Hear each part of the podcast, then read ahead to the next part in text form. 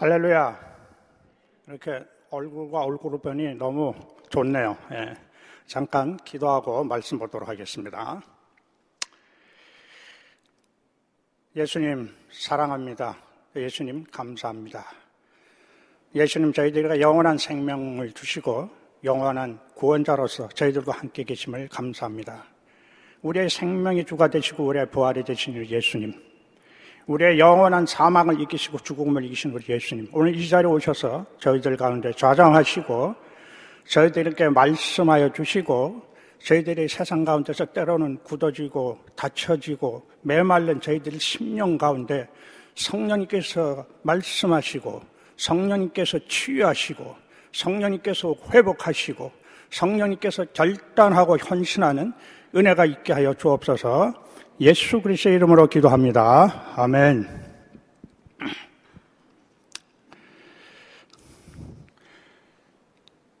저희 부부가 선교사로 이제 헌신을 하고 나서 1994년에 한국과 중국에서 1년간 선교 훈련을 받았습니다. 저희 부부가 한국에 나가서 선교 훈련을 받는 중에 그때 마침 서울에서 서울에 있는 한, 그 한양대학교에서 한국 대학생들과 청년들을 대상으로 한 성교 한국이라는 그 성교대회가 있었습니다.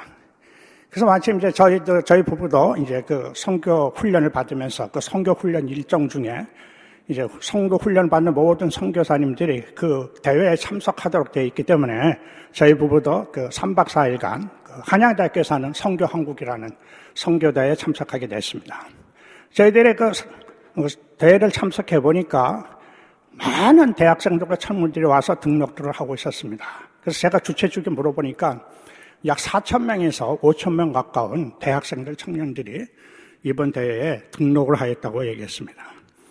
또한 이 대회 중에는 세계에서 사역하고 있는 많은 선교사님들과 또 세계 각지에서 성교학자라 이름을 날리고 계신 유명한 성교학자들, 또 한국의 유명한 목사님들이 강사로 수고하시면서 이 대회를 진행하였습니다.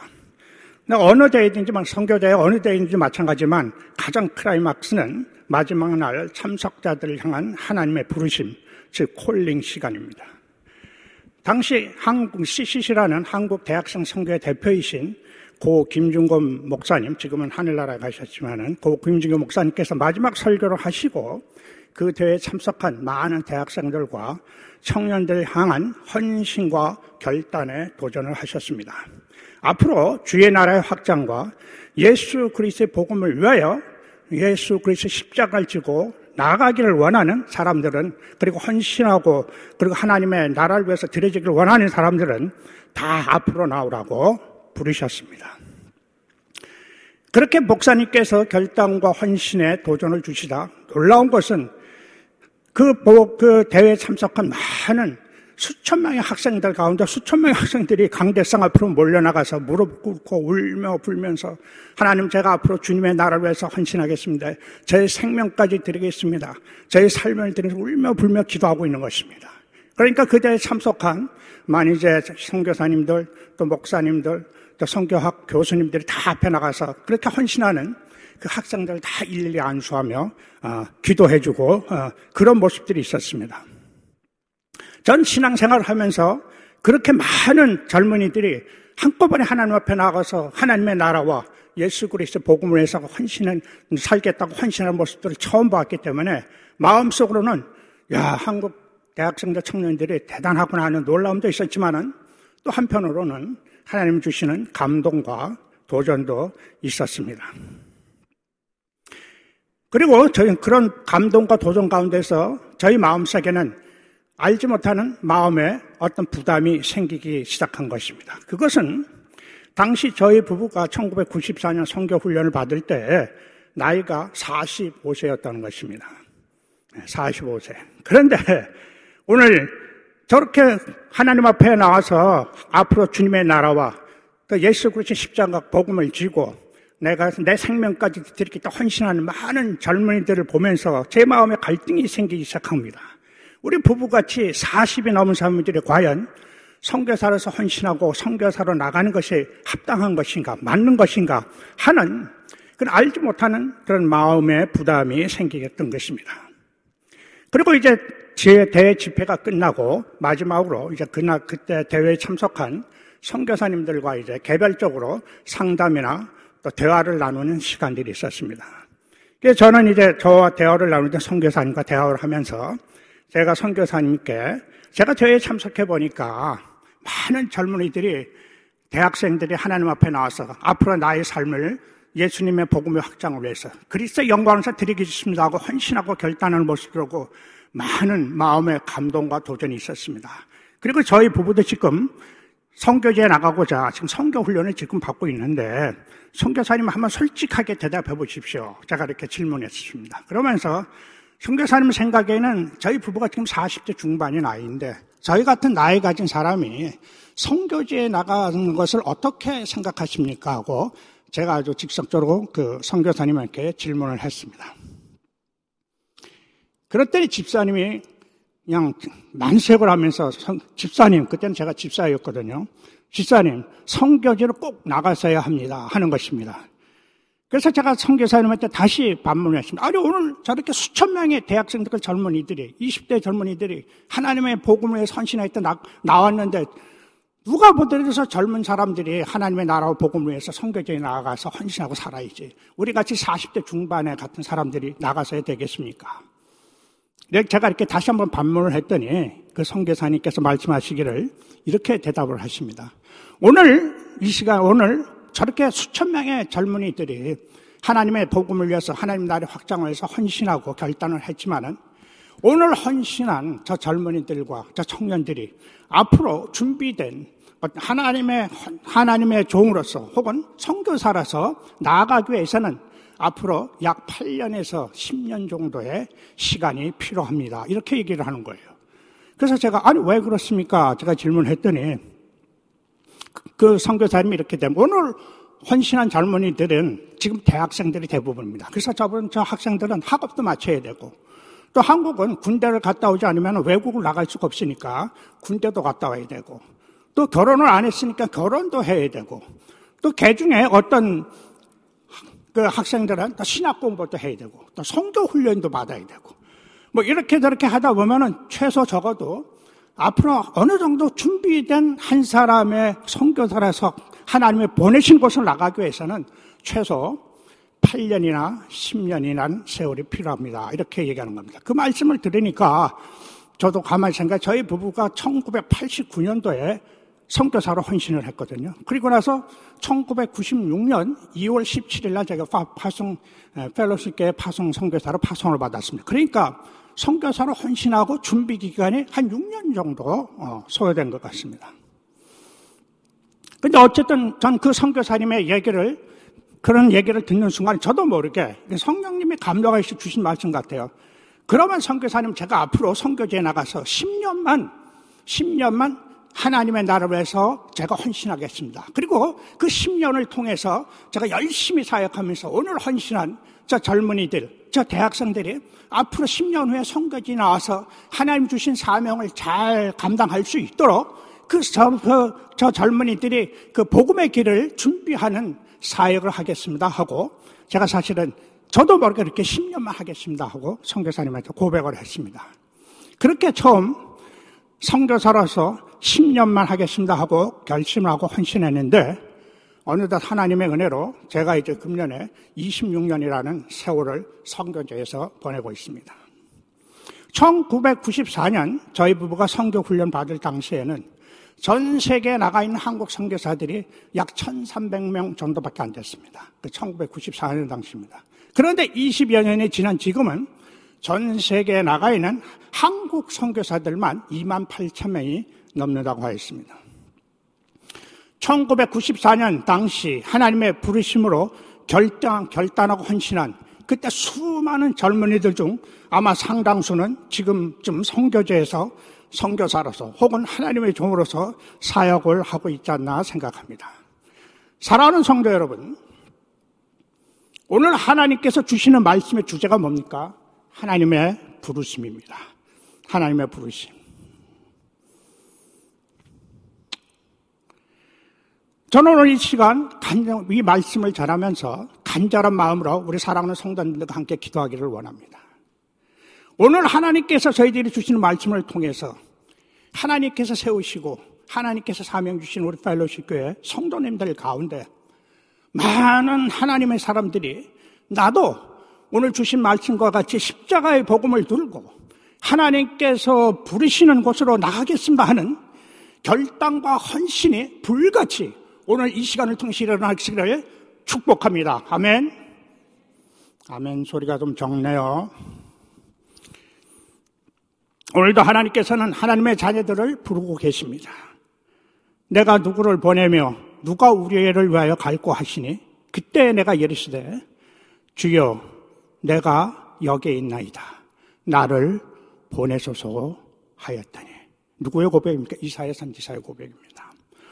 오늘 하나님이 주신 말씀을 통해서 이사야 선지사의 하나님 앞에서의 헌신과 결단의 고백이 오늘 이 시간 저와 우리 사랑하는 펠로시계 성도님 여러분들이 고백이 되시기를 예수 그리스도의 이름으로 축복합니다. 첫 번째 사진입니다. 저기 사진 누구 같습니까? 저희 부부가 처음 파송 받을 때, 예, 펠로시께서 파송 받을 때 파송식 끝나고 나서의 사진입니다. 그때는 머리도 새카맣고 날씬하고 어, 그랬죠. 근데 지금은 머리카락 하나도 없고 살도 뚱뚱하게 찌고 많이 변했죠. 내몽고에서 사역하면서 내몽고의 폭풍의 바람이 저희 머리카락을 다 휩쓸어 간 겁니다.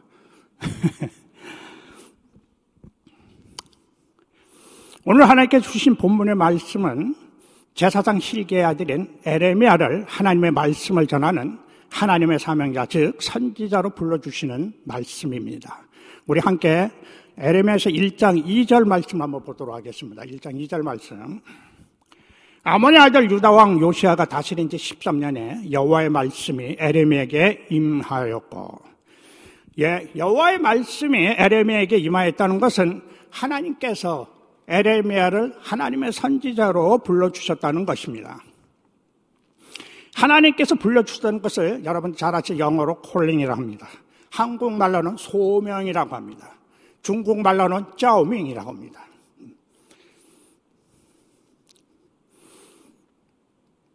저와 여러분들이 세상의 어두운 가운데 있을 때, 또 세상의 죄, 죄의 자녀 가운데 있을 때, 하나님께서는 하나님의 말씀을 통해서 저와 여러분들을 어두운 가운데서 빛 가운데로, 그리고 세상의 죄악 가운데서 하나님의 자녀로 불러주셨습니다. 이것을 하나님의 부르심 혹은 소명이라고 하는 것입니다. 우리 고린도전서 1장 1절, 2절 말씀을 보도록 하겠습니다. 하나님의 뜻을 따라 그리스도 예수의 사도로 부르심을 받은 바울과 그리고 후반부에 있는 말씀입니다. 고린도에 있는 하나님의 교회, 곧 그리스도 예수 안에서 거룩하여지고 성도로 부르심을 받은 자들과 하나님의 뜻에 따라서 저 여러분들을 하나님의 거룩한 백성으로 불러 주셨다는 것입니다. 저와 여러분들이 먼저 하나님을 찾아간 것이 아니라 하나님께서 먼저 그분의 뜻 가운데서 저와 여러분들을 찾아와 주시고 그리고 하나님의 자녀로 삼아 주셨던 것입니다.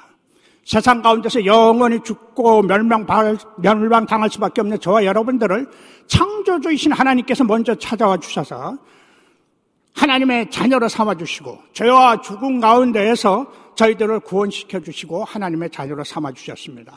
이것을 저와 여러분들을 향한 하나님의 구원의 은혜라고 하나님의 부르심이라고 하는 것입니다.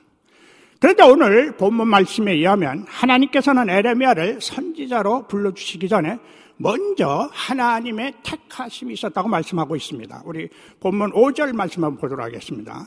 내가 너를 모태에 짓기 전에 너를 알았고 내가 배에서 나오기 전에 너를 성별하였고 그랬습니다. 하나님께서 에레미야가 어머니의 태에 있을 적에 출생하기 전에 이미 먼저 알았고 그리고 구별해서 선택하셔, 선택하여 주셨다는 것입니다. 여기에서 구별하다, 성별하다는 히브리어로 카다시라고 합니다. 이 카다시의 뜻은 특별한 용도로 사용하기 위해서 다른 것과 구별하여 따로 두었다는 것입니다. 특별한 용도로 사용하기 위해서 다른 것과 구별해서 따로 두었다는 것입니다. 저와 여러분들을 상세전에 하나님의 특별한 도구로 사용하시기 위해서 세상과 구별된 하나님의 자녀들로 택하여 주시고 불러 주셨다는 것입니다. 선택하시면 하나님의 주권입니다. 그래서 하나님의 따라 하나님의 하나님의 뜻에 따라 저희들을 선택하여 주셨다는 것입니다. 우리 에베소서 1장 4절 5절 말씀도 한번 보도록 하겠습니다.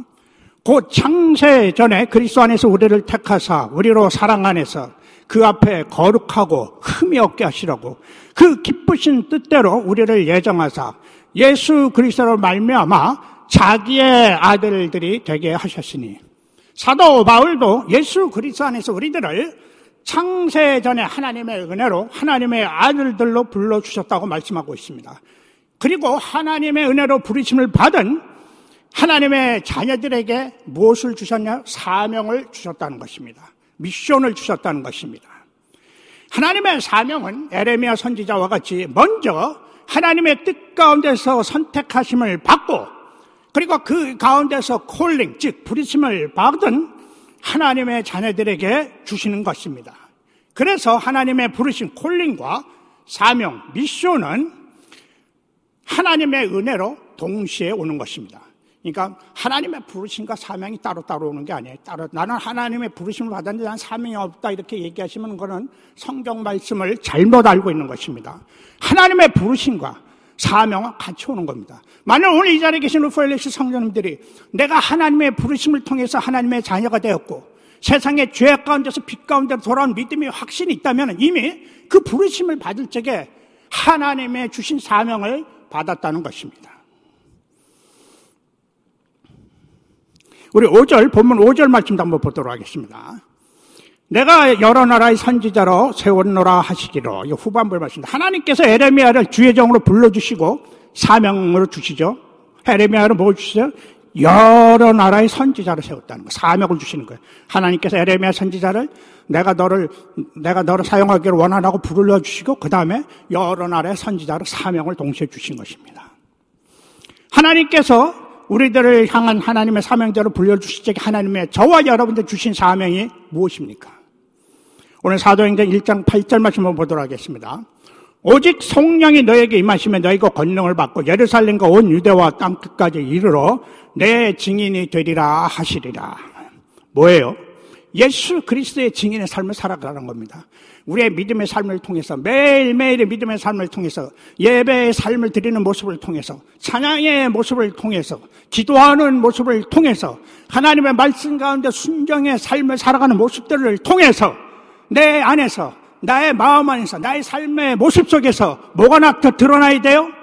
예수 그리스도가 드러나는 은혜의 삶을 살아가는 것입니다. 그것이 바로 예수 그리스도의 증인의 삶을 살아가는 모습이라는 것입니다. 우리 또 함께 7절 후반부 말씀을 보도록 하겠습니다.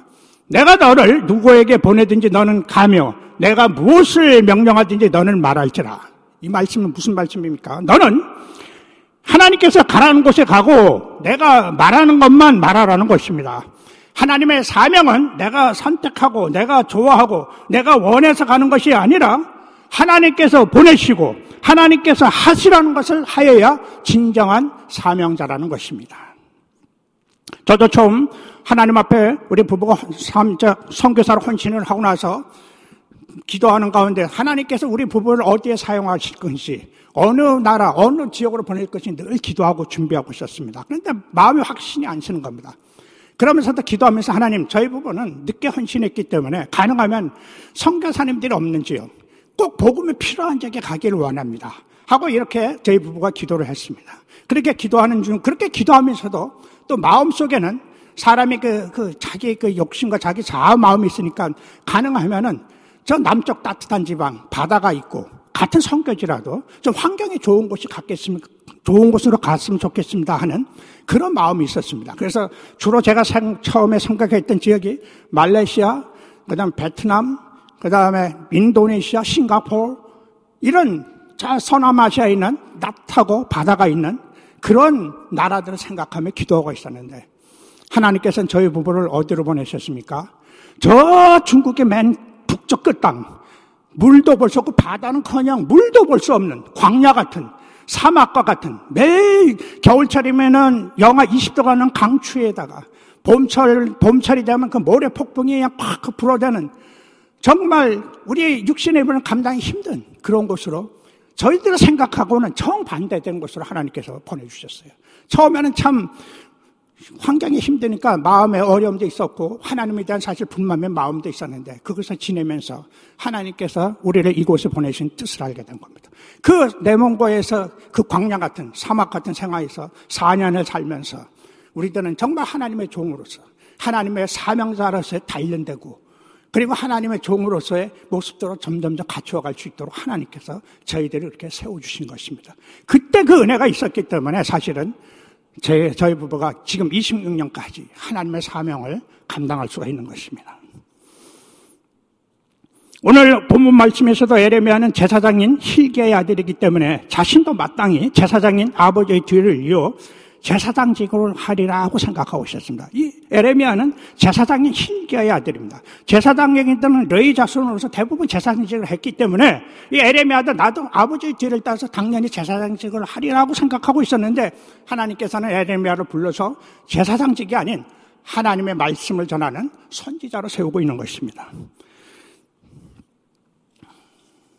이 말씀은 하나님 교회에서도 하나님 교회 안에서 직분도 내가 선택하고 사람들이나 교회에서 주는 것이 아니라 하나님께서 주시는 사명인 줄을 아셔야 한다는 것입니다. 에베소서 4장 11절 말씀 한번 보도록 하겠습니다.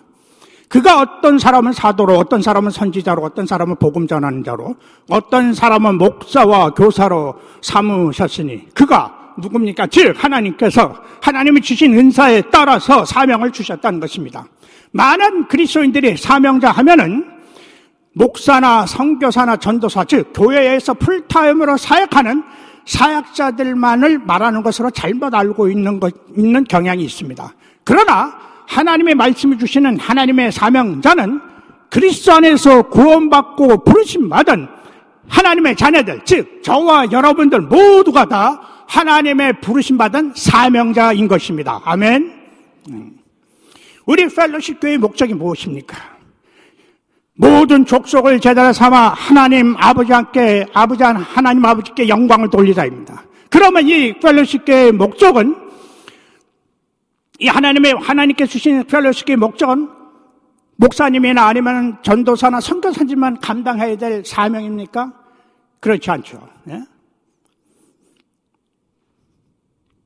사실은 이 펠로시께 주신 하나님께 주신 목적 모든 족속을 제대로 삼아 하나님 아버지 하나님 아버지 앞에 영광을 돌자 이 사명은 저와 여러분들 즉 이 펠로시께 주신 사명인 것입니다. 우리 사랑하는 성자 여러분들 오늘 교회 안에서 주어진 직분 가운데서 열심을 내시고 충성하시는 것 사실 이 모든 것들이 하나님 주신 사명 모든 족속을 제대로 삼기 위한 헌신과 성김이라는 것입니다. 오이코스 목자로서 교회 안에서 섬기는 자로, 접대하는 자로, 위로하는 자로, 구제하는 자로, 신방하는 자로, 기도하는 자로, 찬양하는 자로 등 이 모든 것이 사실은 하나님 주신 사명인데 그 사명의 목적은 바로 우리 팔로스께 주신 모든 족속을 제자 삼아서 하나님 아버지, 하나님 아버지 앞에 영광을 돌리자는 이 목적 가운데 포함되어 들어있다는 것입니다. 오늘 하나님께서 저와 여러분들을 하나님의 사명자로 불러주셨는데 오늘 주신 본문 말씀을 통해서 그러면 하나님의 사명자들은 어떠한 자세로서 하나님의 주신 사명을 감당해 가야겠는가 한번 살펴보도록 하겠습니다. 첫 번째로 하나님의 사명자는 사람들을 두려워해서는 안 된다는 것입니다. 8절 말씀 한번 보도록 하겠습니다. 너는 그들 때문에 두려워하지 말라. 내가 너와 함께 하여 너를 구원하리라. 여기에서 그들이란 사람들을 말하는 것입니다. 내가 보내는 곳의 사람들, 내가 성김을 베푸는 곳의 사람들, 그들을 두려워하지 말라는 것입니다. 10편 56편 11절 말씀을 보도록 하겠습니다. 내가 하나님을 의지하였은즉 두려워하지 아니하리니 사람이 내게 어찌하리요. 하나님을 의지하는 믿음의 마음으로 사람들을 두려워하지 말라는 것입니다. 하나님의 자녀들이 하나님의 사명자로서 사명을 제대로 감당하지 못하는 가장 큰 원인은 세상의 환경과 사람들을 두려워하기 때문이라는 것입니다. 왜 여러분들이 복음 전하는 사명이 어려운지 아십니까? 사람들을 두려워하기 때문입니다. 때로는 하나님의 부르심에 확신하면서도 성교사나 전도사로 전도자를 헌신한 것을 왜 주저 주저 하시는지 아십니까? 지금 나에게 주어진 환경과 앞으로 내가 가야 될 환경 그리고 그곳에 있는 사람들을 두려워하기 때문이라는 것입니다. 사명을 중국말로 스밍이라고 합니다. 스밍. 이를 사자에 목숨 명자를 씁니다. 스밍, 사명을. 다시 말씀드리면 사명자는 하나님의 주신 사명을 이루기 위해서 목숨 명자입니다. 자신의 생명까지도 드려야 하는 각오와 결단이 있어야 한다는 것입니다. 그래서 사명이란 말을 스밍이라고 합니다. 누가복음 14장 26절 말씀을 보도록 하겠습니다. 물은 내게 오는 자가 자기 부모와 처자와 형제와 자매와 더욱이 자기 목숨까지도 미워하지 아니하면 능히 내 제자가 되지 못하고 정말로 예수님께서 원하시는 참된 제자의 모습으로 살아가기 위해서는 이런 자기 포기와 희생이 없이는 어, 어렵다는 것입니다. 저와 여러분들이 주신 하나님의 사명을 믿음으로 감당하기 위해서는 어떤 때는 나의 극단적인 결단과 헌신이 필요할 때가 있다는 것입니다. 예수님 오실 날이 점점 가까워진 이 시대에 우리의 신앙생활이 차든지 뜨겁든지 확실한 믿음을 가지고 살아야 한다는 것입니다. 요한계시록에 기록된 라우디의 교회와 같이 뜨뜻미지근한 신앙생활을 한다면 하나님께서는 내가 너희들을 내치시겠다고 경고의 말씀을 주셨습니다. 빌립보서 4장 13절 말씀을 보도록 하겠습니다.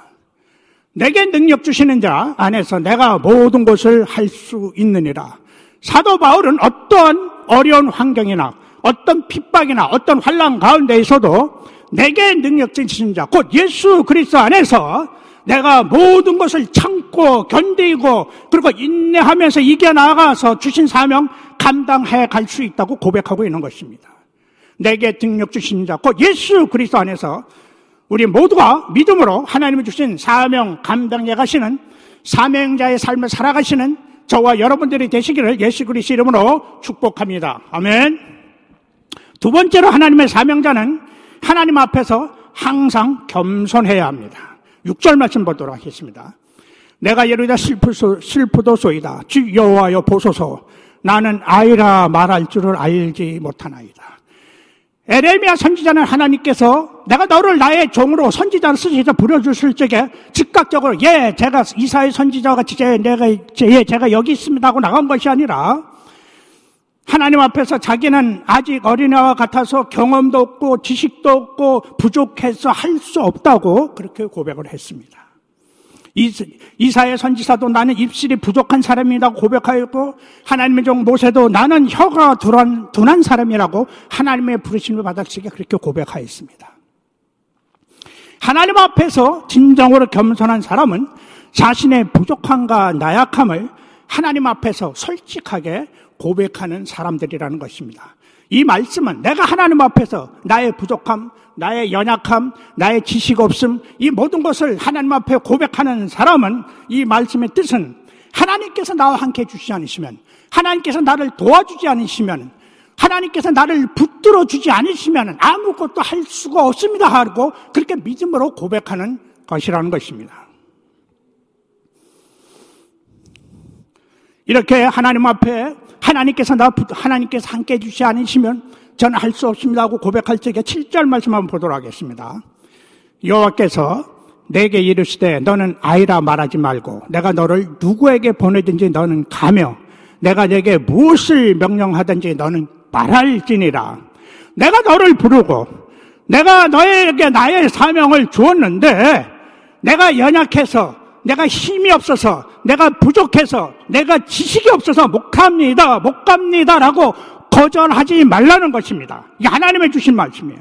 하나님 앞에서 진정한 겸손한 사람은 내 자신은 연약하고 부족하고 배운 것 없고 가진 것 없고 지식도 없지만은 하나님께서 가라고 하시면 가고 하라고 하시면 하고 하지 말라면 하지 말라고 하면 하지 않고 끊으라 그러면 끊고 이렇게 믿음으로 순종하고 나아가는 사람이 바로 하나님 앞에서 진정한 겸손의 삶을 살아가는 사람이라는 것입니다.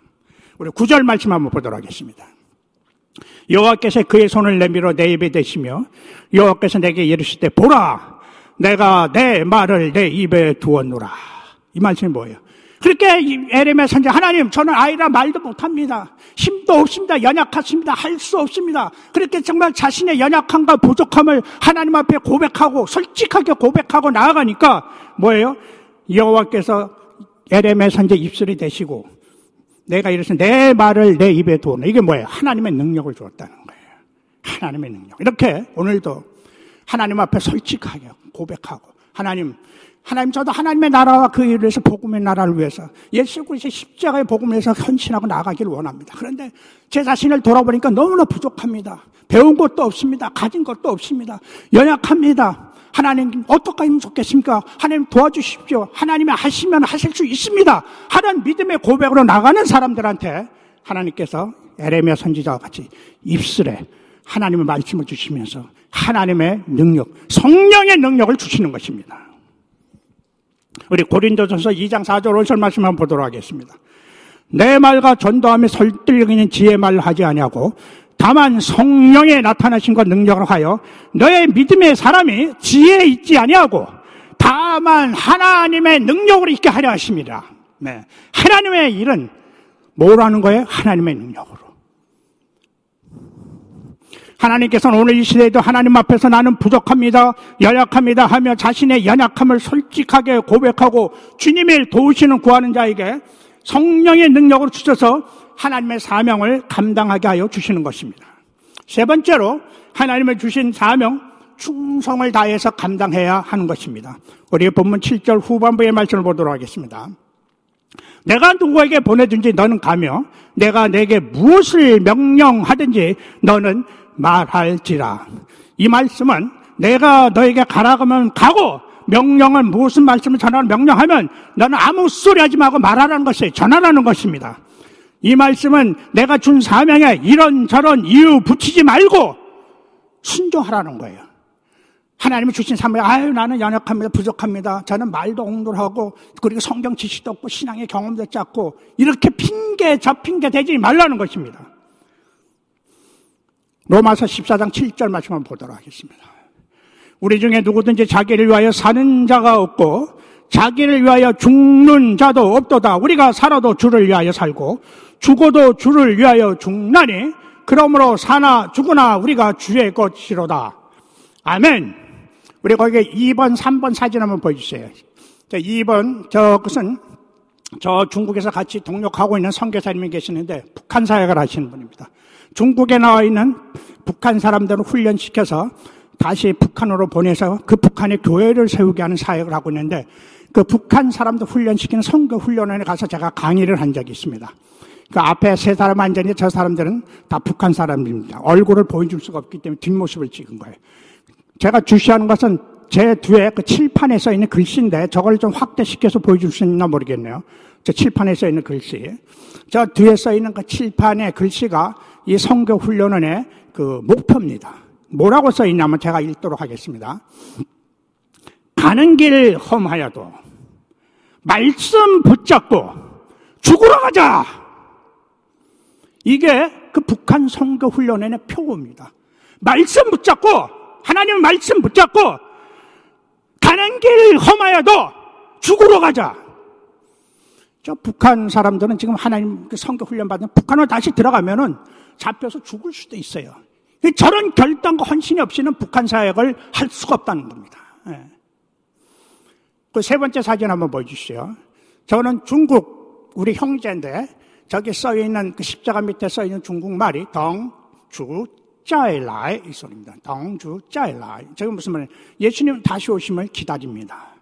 예수님 다시 오심을 기다리다가 중국의 서북쪽 끝에 신장이라는 요즘 중국에 많은 문제는 후이구르죠. 그다 이슬람 믿는 사람들이죠. 거기에서 복음을 전하다가 이슬람 사람한테 칼에 맞아 순교한 형제입니다. 2007년도에 죽었습니다. 근데 이번은 죽을 때까지 그 사람의 순교를 죽음을 두려워하지 않을 때는 바로 동주 짜일라이 예수님 다시 오심을 기다린다는 그 순교의 마음, 천국에 대한 마음이 있었기 때문에 순교도 두려워하지 않았던 것입니다. 이런 사람들이 바로 내가 죽을, 죽어도 주를 위해서, 살아도 주를 위해서 산다고 고백하는 사람들의 모습이라는 것입니다. 사명자는 자기를 위해 사는 자가 아닙니다. 사명자는 죽어도 자기를 위해 죽는 자가 아닙니다. 사명자는 오직 사나 죽으나 주님의 영광을 위해서, 주님의 기쁨을 위해서 사는 사람들이라는 것입니다. 우리가 목숨까지 내놓고 우리 예수님께서 자신의 목숨을 내놓고 우리들을 사랑했는데 우리가 예수님을 따라간다 하고 하면서 우리들도 예수님을 따라서 우리의 목숨까지도 내놓고 주님을 사랑한다고 나간다면 세상에 두려울 곳이 무엇이 있겠습니까?